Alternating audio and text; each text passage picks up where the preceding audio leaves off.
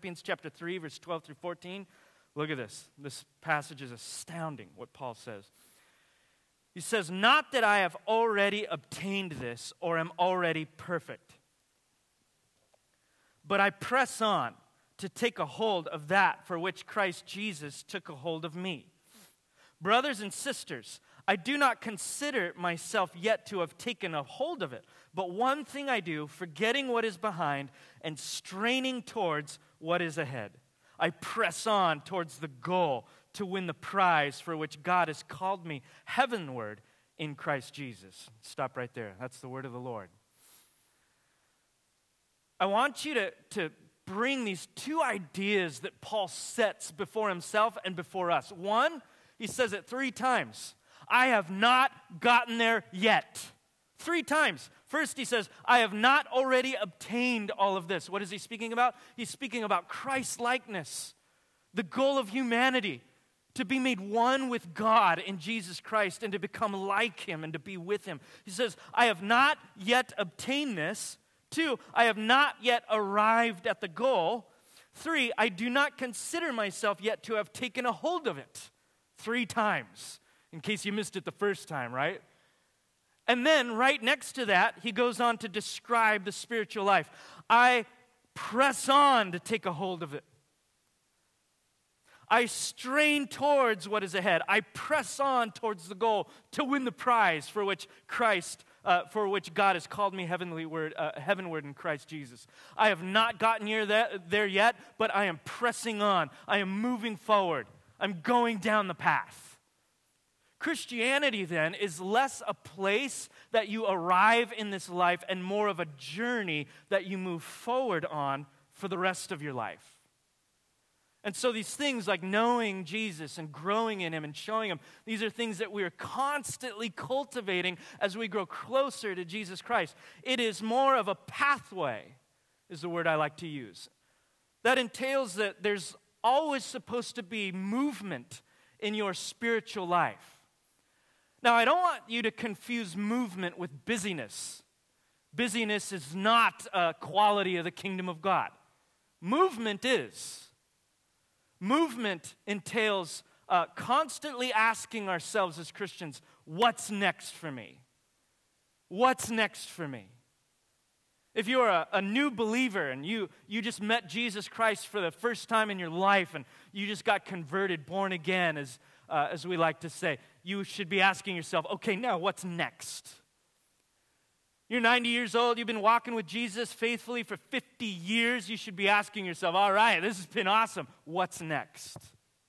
You've been baptized in water and you're like, gosh, this is amazing, incredible start. I love this. What's next? You're involved in community and it's been going awesome. You're starting to get comfortable. What's next? This should be on the tip of all of our lips as Christians. What's next? What does God have for me, for us? But that's also kind of a tricky question, right? What is next? Maybe you're asking that question right now, and your answer to that is, I don't know.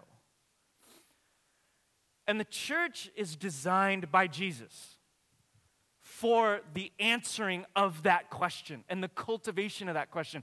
Jesus created a church of his disciples to make disciples, to be disciples. The difficulty with that, though, maybe you've, you've felt this in your life, is not everything works. Not everything that works for you works for the person right next to you. And here's why is every single one of you is a unique individual in your makeup, in your spirituality, in your emotions, all the things that make you you. You are a unique individual that has the potential to be brought into a dynamic relationship with the living God.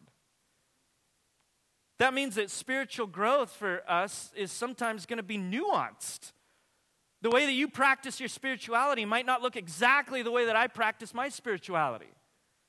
Sometimes it's simple, other times it's complex. Why? Because we're complex. Can I get an amen? Everybody's different. I mean, think about it. This isn't some standardized test that we're taking. This is a living, dynamic relationship that we're, we're in with God. And he is in with people, people who have different personalities. Some are introverted, some are extroverted, some are ambiverted, so I'm told. Don't believe it.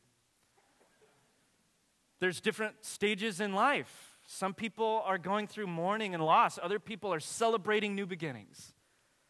There's different spiritual needs, different emotional needs, different relational needs. Some people have different problems than other people, on different scales as other people. And there's different seasons in life, and the list goes on and on. That's, that's why there's no one size fits all approach when it comes to individual growth. And have you ever experienced this where you're talking to somebody else and you just felt like, gosh, I wish I could, I wish I could do that. I'm just not there. Or maybe it just felt really condemned, uh, condemning, like, ah, I just feel like my spiritual walk isn't like that person. Or I'm not as good a, of a mom as that person because they're doing that. Or I'm not a, a, as good at my job as this person. Or I don't do. And we just begin to compare our, our spiritual journey to other people. And we don't need to do that because what works for one person doesn't always work for the other. And yet, it is still our responsibility as Christians to be disciples and make disciples. And the church exists so that everybody that is a member of it can be and have an opportunity to walk with Jesus Christ. So, how do we do it when everybody is so different? Maybe I can help with a, a bit of an illustration. Everyone in my house is similar different needs, different desires, different wants. Uh, the desires of my five year old boy, Jude, are very different than mine. I, my desire is for a 30 minute nap every day in the middle of the day. Jude's desire is for monster trucks and anything that crashes or wrecks things, right? Uh, our needs are different. Abby, my five year old daughter, has different needs than Brianna, my wife, or me for that matter. I need uh, to rotate the tires on my car, Abby needs a new unicorn. You know what I'm saying? Like, we're very different. And Brianna and I are different from each other in that regard, too. So many different needs and desires and wants. We're not the same. And yet, all four of us still have the same fundamental needs. Can you think of a few? Breathing, right? Oxygen. We all eat food. We all need to sleep. Some of us get more of it than others, but whatever. Who's judging? There are fundamental needs that everybody has in common, and it's the same with our spiritual walk with God. We're all different in so many regards, there's nuance and complexity, but we still have the same fundamental spiritual needs. And even though no two of us are the same in everything that we need, there are still what we might call best practices that are fundamental to all of our spiritual growth similar to breathing and sleeping. Best practices are really our basic spiritual, emotional, relational needs as followers of Jesus. Have you ever uh, gone to get an oil change and and at the end of the day you're told like there were 15 or 17 or 35 other things that you needed? And that might actually be true, but I know that you went into it saying, I don't want all of those things. I actually have a car that needs like 25 different things. I don't care. I just want my oil changed, okay? And then you go in and it's like, you need a new air filter and you need like a, the hanging green tree air freshener. It's out of date. Actually, your car is terrible. You should upgrade, get a different one. You know, all of these things you're like, I just, I know everything you're saying is true. You know, I know my transmission just fell out of out of the out of the chassis. I just want an oil change, okay? And I'll leave it right here in your shop because it doesn't run. I just want an oil change. Perhaps we should be asking some of those things about our spiritual life. So many different needs. What are our basic needs? What are the common denominators needed for setting a foundation? I, believe, from what I've seen in Scripture, that there are at least seven of what we might call best practices. Practices that effectively posture us to follow Jesus and to receive from him everything that he has for us. Practices that Jesus taught, his apostles taught, and whom they taught others to replicate. In that reality, we call these our next steps. These are our best practices because they're not everything that there is, but they form a pathway of next steps, a foundation by which everything else can find its alignment. Now, I'm going to just start reading through all seven. This will be my seven point sermon. And I want to give a caveat none of these are novel, none of these are going to shock you. We're not going to get to like point three and be like, spiritual practice number three underwater basket weaving, you know, like, oh, I never thought about that. No wonder there's a hole in my heart, you know. like, all of these are going to be probably practices you are aware of and have at least heard of before. I want to bring them out to affirm that they come from the scriptures and they're important, and to weed out all the noise, the busyness of the culture around us that tells us the hundreds of things that we're supposed to adopt. And let's just start here. So, what I'm going to do is go through these seven.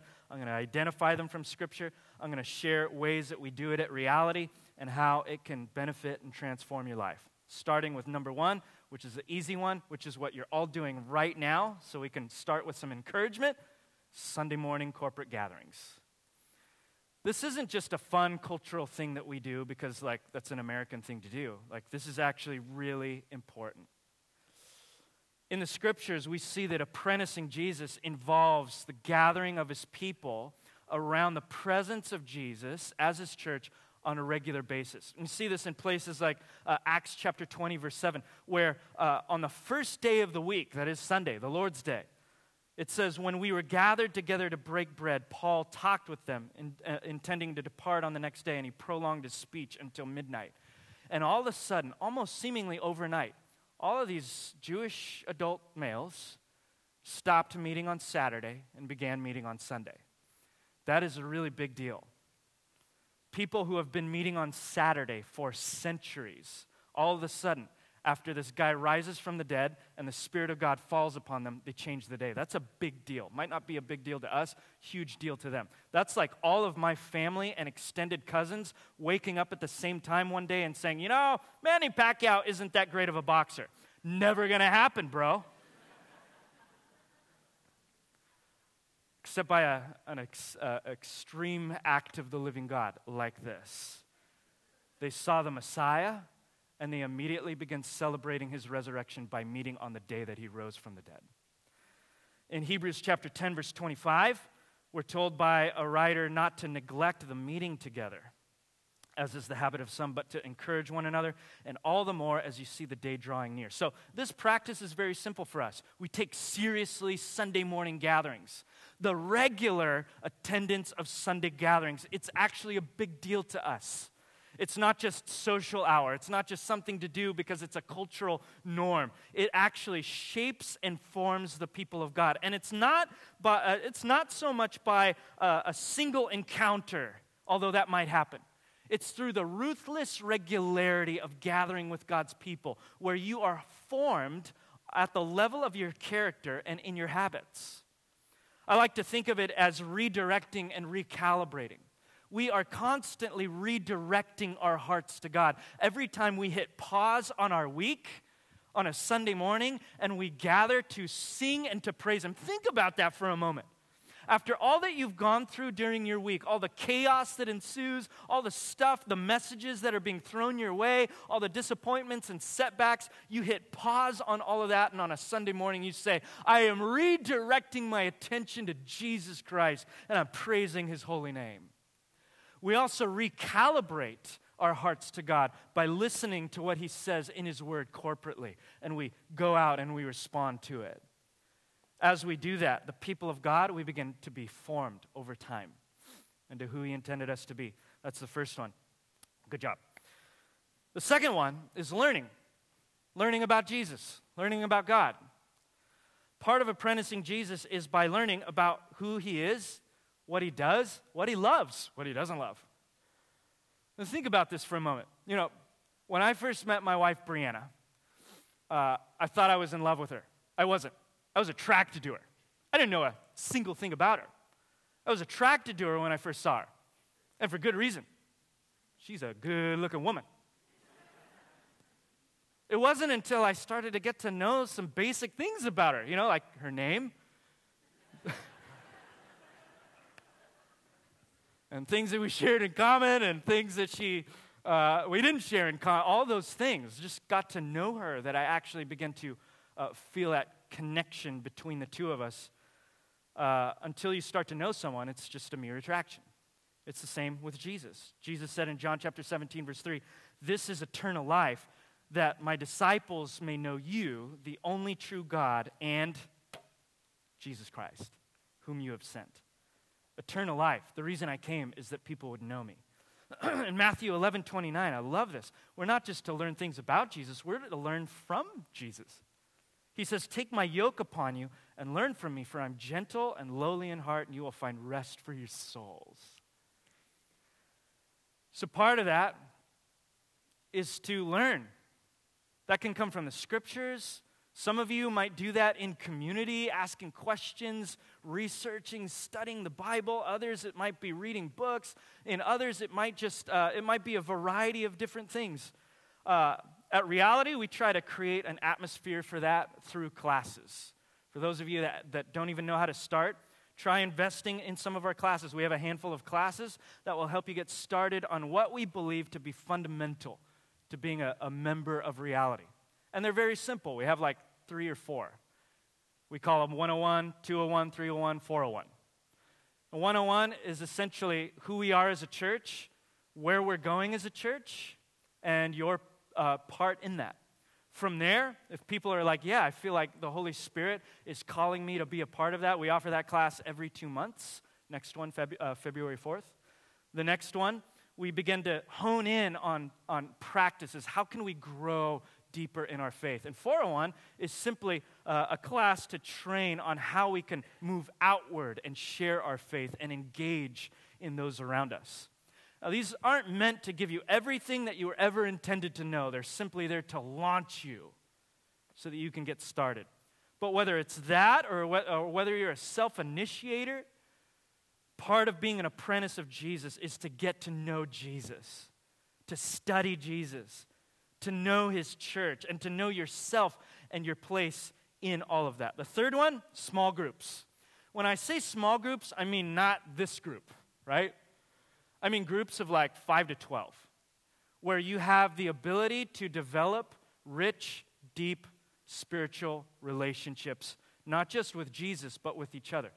We see in Acts chapter 2, verse 42, as soon as the Spirit of God fell upon the early church, they immediately devoted themselves to the apostles' teaching, to fellowship, to the breaking of bread, and to prayers, to the prayers.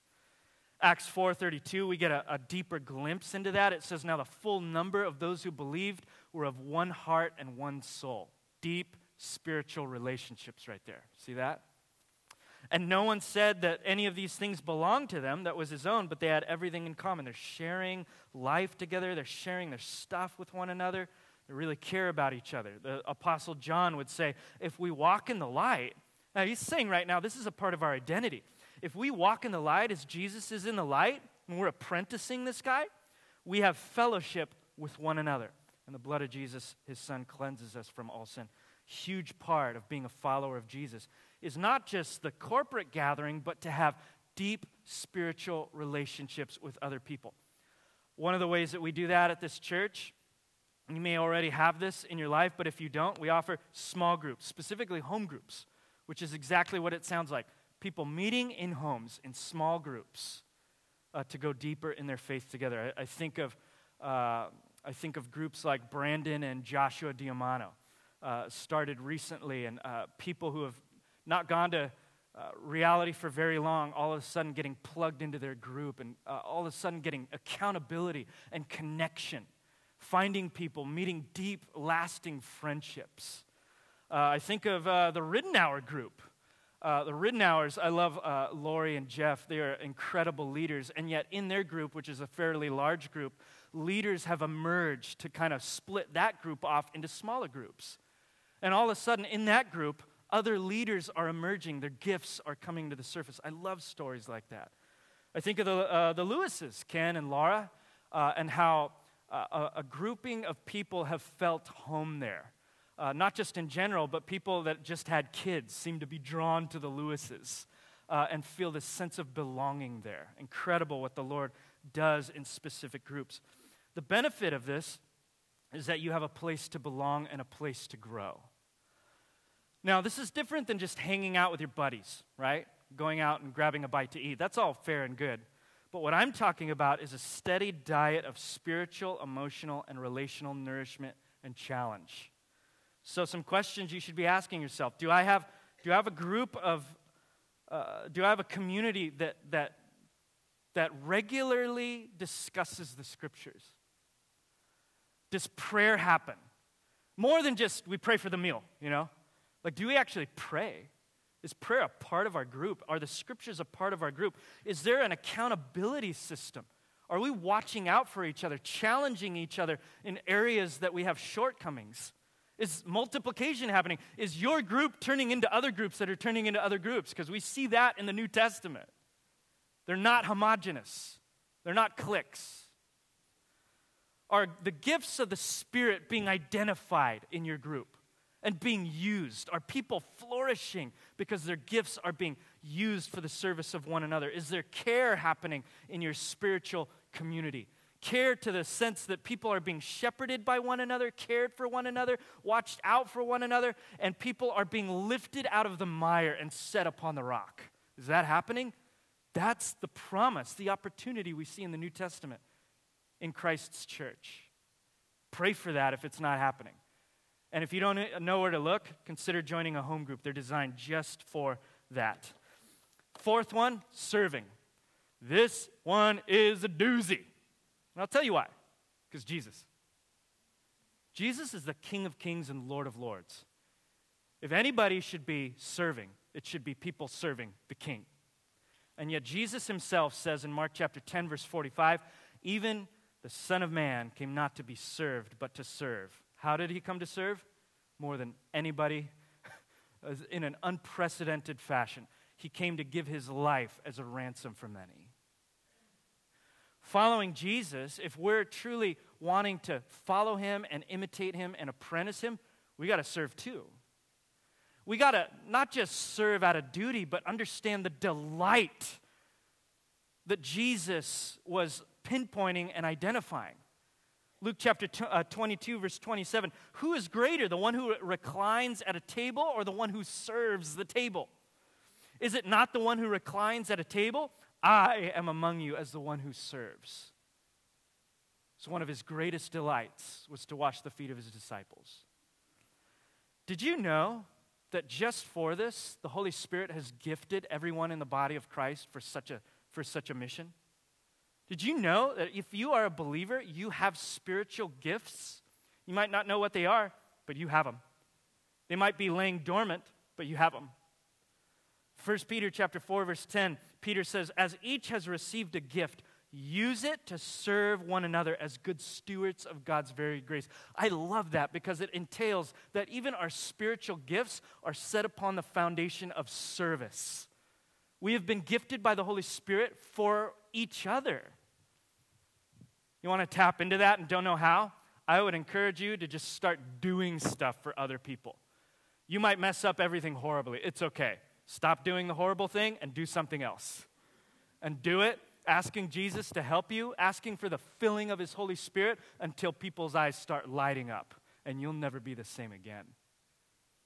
When you find your, your place in the kingdom of God, I think of uh, people like uh, Jenny Delacroix, serving upstairs week after week, coordinating and uh, loving on children and on uh, other volunteers. I think of uh, Ben and Polly Carnes, who showed up recently at this church to be close to their family, immediately just started moving stuff. Just started helping anywhere that they could, just starting, uh, started helping. I think of uh, Tom and Steve and Joe uh, serving on the Safe Church team. Before them, Nate Brock just serving on the Safe Church team. You never see them, but, but, but you're probably thankful for them. Paramedics, unseen all over the place, creating an atmosphere for us to worship God. I think of Crystal and Josh, Joshua, uh, who help lead in ushering into the presence of God. I think of the worship teams. I think of Cody Wiesen and Alex and uh, Robert and Colette and James Kappa and TJ on the drums and uh, Gabrielle on the keys and so on and so forth. People that just feel a calling and have gifts to create an atmosphere for us to, to meet Jesus Christ. I think of Dan in the parking lot, the first person you see. I think of John and Colette out at the doors. I think of a, uh, that time Anthony and Melvin came to the offices and just helped me rip up carpet and took big old sledgehammers to the wall. Eyes lit up. They're just destroying stuff. And think of a crew from Epic that just comes and greets at the door and helps in any way that they can. And I just so thankful for, for people like that. It would take me an hour to get through the hundred volunteers that we have, but incredible. The benefit of serving and if you don't know how to start, try just joining a ministry team. Uh, that's an effective way to practice using your gifts or just identifying what they are and what they're not. Because you might join a ministry team and find out, oh, I'm terrible at leading worship for kids, you know? Or like, oh, I don't actually, I'm really bad with people. Maybe I don't greet at the door. Or I thought I was, you know, made for the worship team, but it turns out I'm tone deaf, but whatever. but there's a place for you. There's a place for you somewhere doing something, being a part of the mission of God, and seeing how God can use you to impact people's life. Um, the fifth one is spiritual devotion. Following Jesus is foremost about being with Jesus. It's not foremost about doing stuff for him, it's about being with him. And all of these practices are ultimately about being with Him and following Him. In Mark chapter 3, verse 14, this was my personal verse last year. It says that Jesus appointed 12, whom He also named apostles, so that they might be with Him, and then He might send them out to preach. Meaning that the primary calling of the disciples is not to do stuff for God, it's to be with God. And all the doing ends up flowing out of the being. You were meant to know God in a personal way and to be filled with his life. You were meant to know him and to be with him. John 15, Jesus issues that uh, invitation Abide in me. Alan, uh, Alan preached uh, about that last week, abiding in the vine. And Jesus says, Abide in me and I in you. As the branch cannot bear fruit by itself unless it abides in the vine, neither can you unless you abide in me. And then he goes on to say, Apart from me, you can do nothing. We're not just next to Jesus, we're one with Jesus as his disciples. And we must spend time with Jesus. Some of the most powerful ways of doing that is slowing down to hear his word and to, to interact with him in prayer. If you uh, have never done that before, or maybe you fell off the rails, no problem. God does not condemn us back into the scriptures, right? He, br- he draws us by his kindness, the book of Romans says. And so just open up the Bible again, see where it takes you. Uh, I shared earlier at the beginning of, uh, of the sermon, we're going through the New Testament. Hop onto the website, look at what we're reading through on a daily basis, and just read the scriptures. Just simple. And anticipate and expect that God will, God will meet you in the Word of God. For some of you, you might want a little extra. You might want a little more than information. You, want, you might want transformation. So begin to interact with the Scriptures by slowing down. Uh, we have resources on our website for how to meditate on the Bible and to pray through the Bible. However, it is, just open the thing up and consider it God speaking into your life right now. You know what the benefit of that is? Rivers of living water. Jesus said, Whoever believes in me, as the scriptures has said, out of his heart will flow rivers of living water. That's what you were meant, that's how you were meant to function. How many of you can honestly say today, rivers of living water? How many of you, if you were honest, like I am a dry well? I'm tired, I'm burnt out, I'm empty. Jesus invites you. Matthew 11, come to me, all you who labor and are heavy laden, and I will give you rest. Take my yoke upon you. Apprenticing Jesus, right? What does he tell us to do? Take my yoke. Learn from me. For I am gentle and lowly in heart, and you will find rest for your souls. For my yoke is easy and my burden is light. That's what you were created for supernatural rest and rivers of living water. Don't know where to start? Encounter Jesus in the Word. Just start there. Sixth one is giving generous, cheerful giving. Part of being an apprentice of Jesus is learning how to be a good steward of our money. Jesus, I don't know if you're aware of this, but Jesus spoke frequently about possessions and about money. 16 of the 38 parables that he gave were concerned with how to handle money and possessions. In the Gospels, an amazing one out of 10 verses, that's about 288 total, deal directly with the subject of money. The Bible offers 500 verses on prayer, a little under 500 verses on faith, 2,000 verses on money and possessions. Seems to be a big deal to God. Why? Because God wants my money. Well, the Bible also says that God owns the cattle on a thousand hills. That's his way of saying, it's all mine anyway, bro. Why does he talk so much about money? Because Jesus cares about the human heart, about your heart. And elsewhere, Jesus says, Where your treasure is, your heart will be also. That's another way of saying we tend to spend our time, resources, and treasure on the things that we actually worship. And so, in order to get after our heart, it would seem that Jesus goes after the things that we have.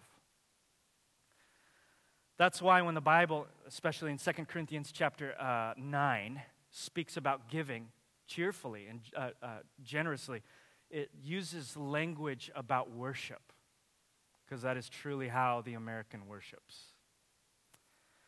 Now, there's a lot of ways to be generous with our time, with our money, with our efforts, with our resources, with our talent.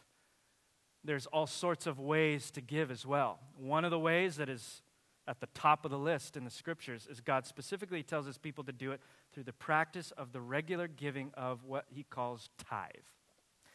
Tithe comes from the Hebrew word meaning 10%. It's from uh, the Old Testament where they gave a 10%, the first fruits of their income. And in 1 Corinthians 16, verse 2, it, uh, Paul tells us that this became a regular practice in the New Testament church. The only thing that changed was that it went from a duty to a delight. And the gospel allowed people to have some variation. Sure, there was a widow with her mite. She couldn't afford 10%. She gave two, uh, two mites. But for her, it was incredibly self sacrificial. There were the rich young rulers who gave thousands, but for them, it was nothing. And in God's eyes, it wasn't a lot at all. God looks at the heart, and He calls us to give generously from the heart. Now, some of you, you were stoked on this, this sermon up until this point. And then you're like, okay, why do preachers always be got to be talking about money? Well, a couple things. One, this is the second time I've talked, uh, I've spoken about money. I've preached almost 600 sermons at Reality. Second time. So I should probably talk more about money. Two, I totally get it. Before I was a Christian, I was raised in the church, and I was raised in a denomination uh, that I don't know if you're familiar with the terminology, but was like a word of faith, name it, claim it, prosperity theology.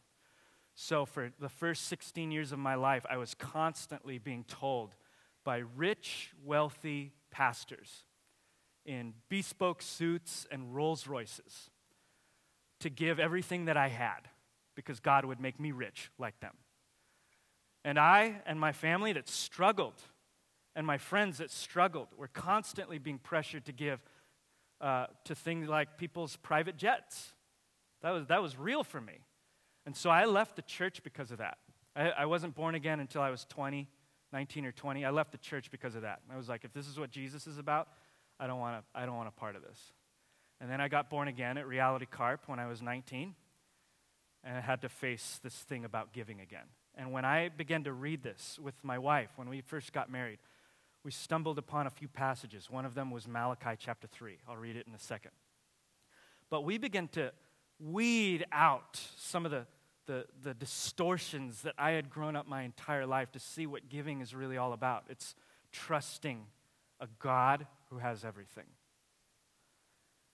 And we read, Brianna and I read Malachi chapter 3, verse 10, which says, Bring the full tithe into the storehouse, that there may be food in my house, and thereby put me to the test, says the Lord of hosts, if I will not open the windows of heaven for you and pour down to you a blessing until there is no more need. And in those early years, this was very difficult for us. We didn't have a lot. We lived paycheck to paycheck, and sometimes not even that far. And there were moments where I would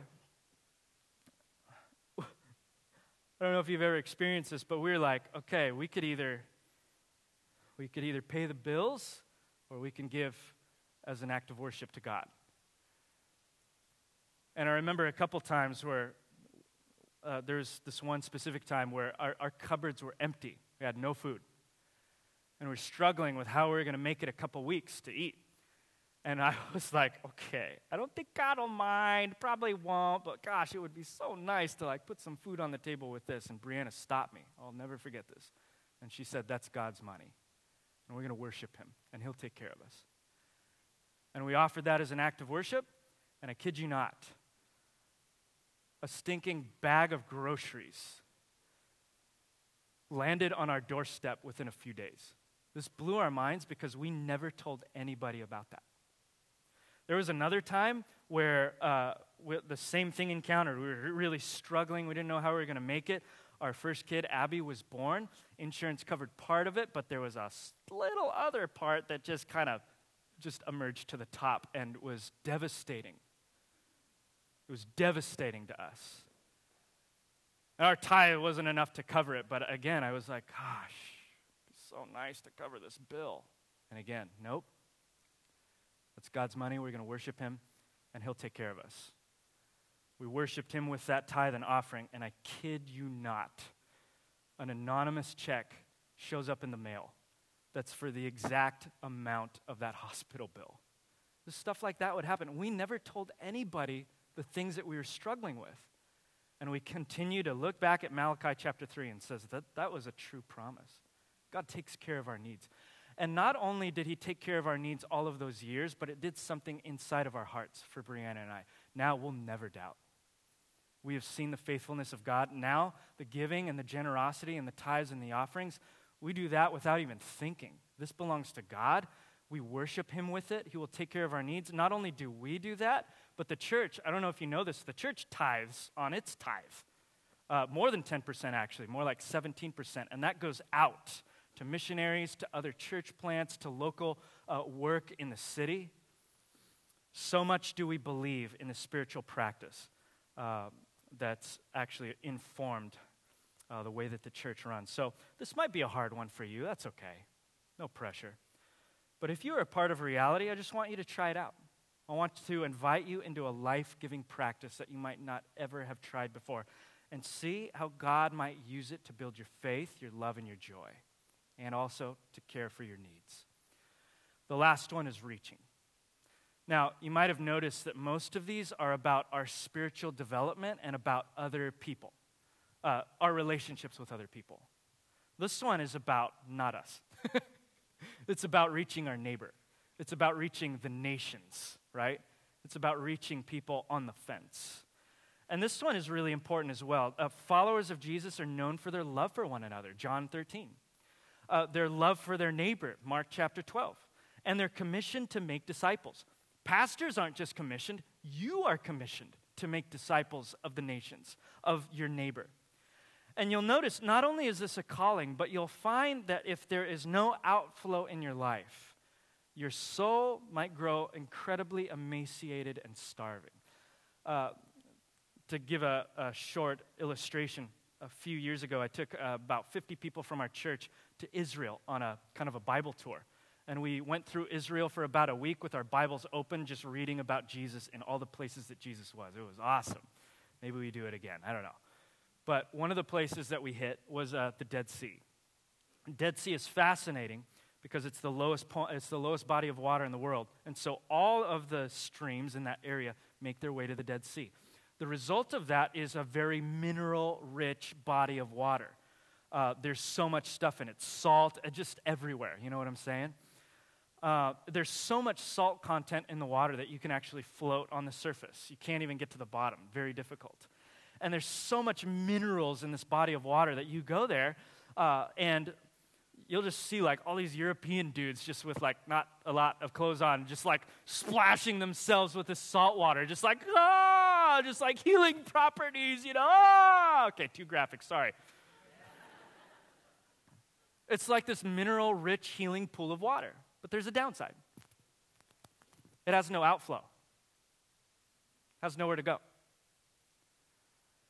And as a result of that, nothing can live in that body of water. No fish, no animals, no plant life, hence the name, the Dead Sea. You're like that too. You might be reading the Bible and praying. You might be involved in ministry, doing all sorts of stuff to enrich your life, but unless you're going out, you may find over time your soul becoming homogenous and emaciated. You were meant to make disciples, you were meant to affect those around you. And there's so many ways of doing that. Uh, it could be as simple as just engaging your neighbors with love.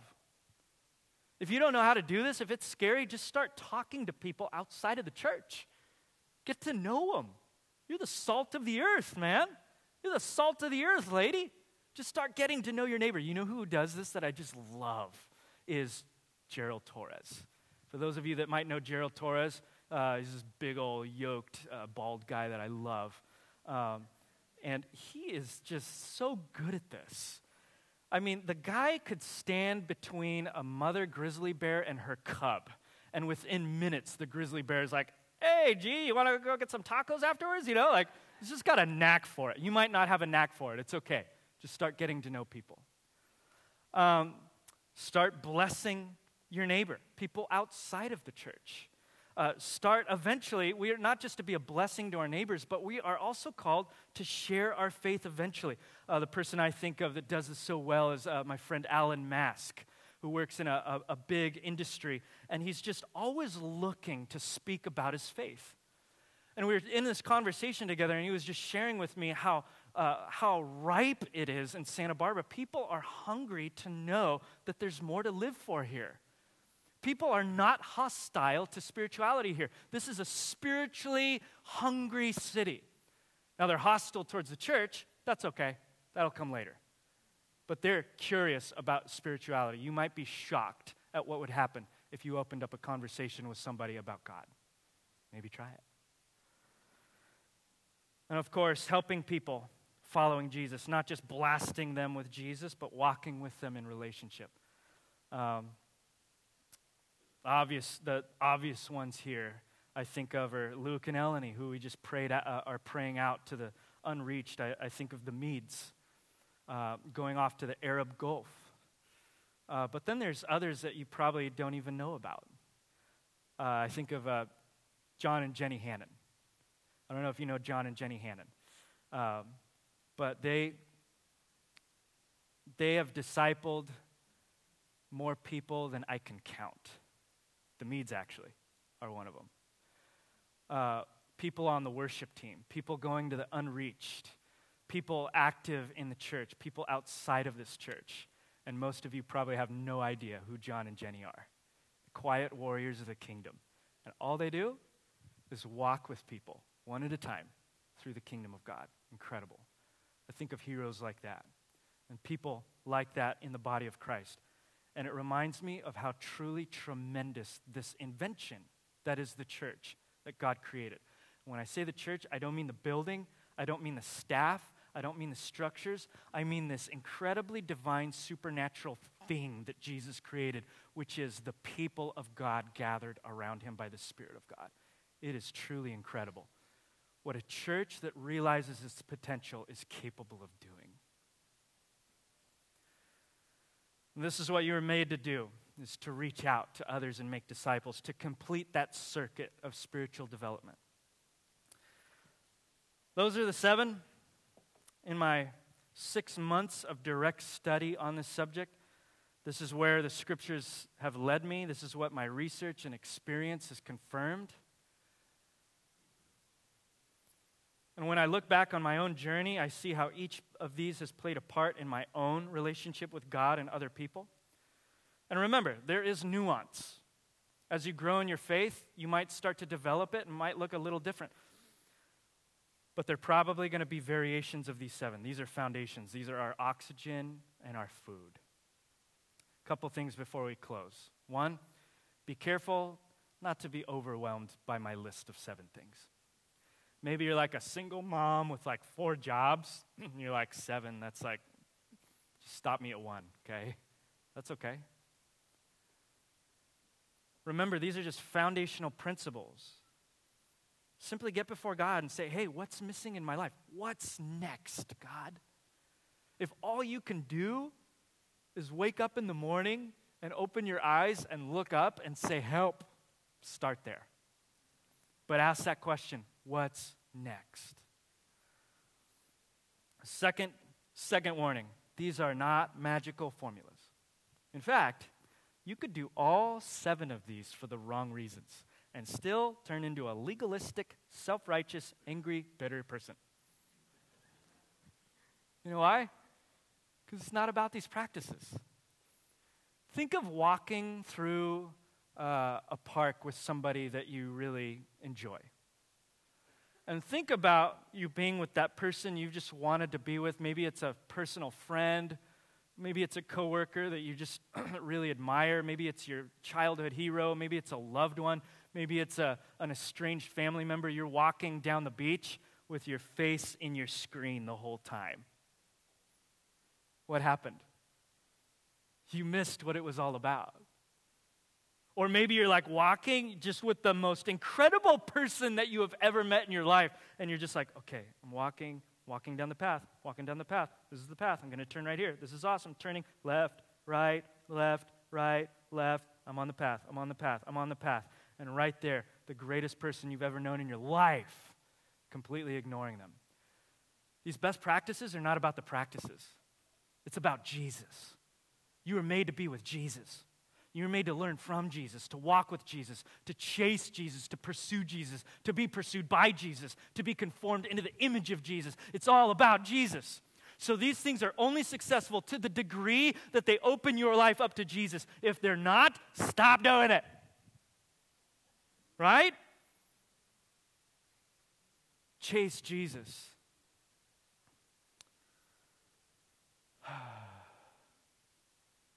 To anyone here who desires to follow Jesus, just want to invite you to do something. I'm going to ask Alex and the rest of the team to come out right now. Take, a, take an inventory of your own spirit and your own spiritual condition and ask yourself is there anything that I'm missing? Is there anything that God wants to treat? What are the next steps for me?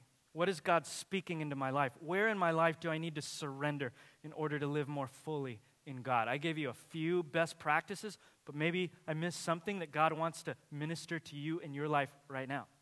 Whatever the case is, let's let 2018 be a special year for this church. A year where we leave our nets behind and we press on to take a hold of that for which Christ Jesus took a hold of us. What's next for you?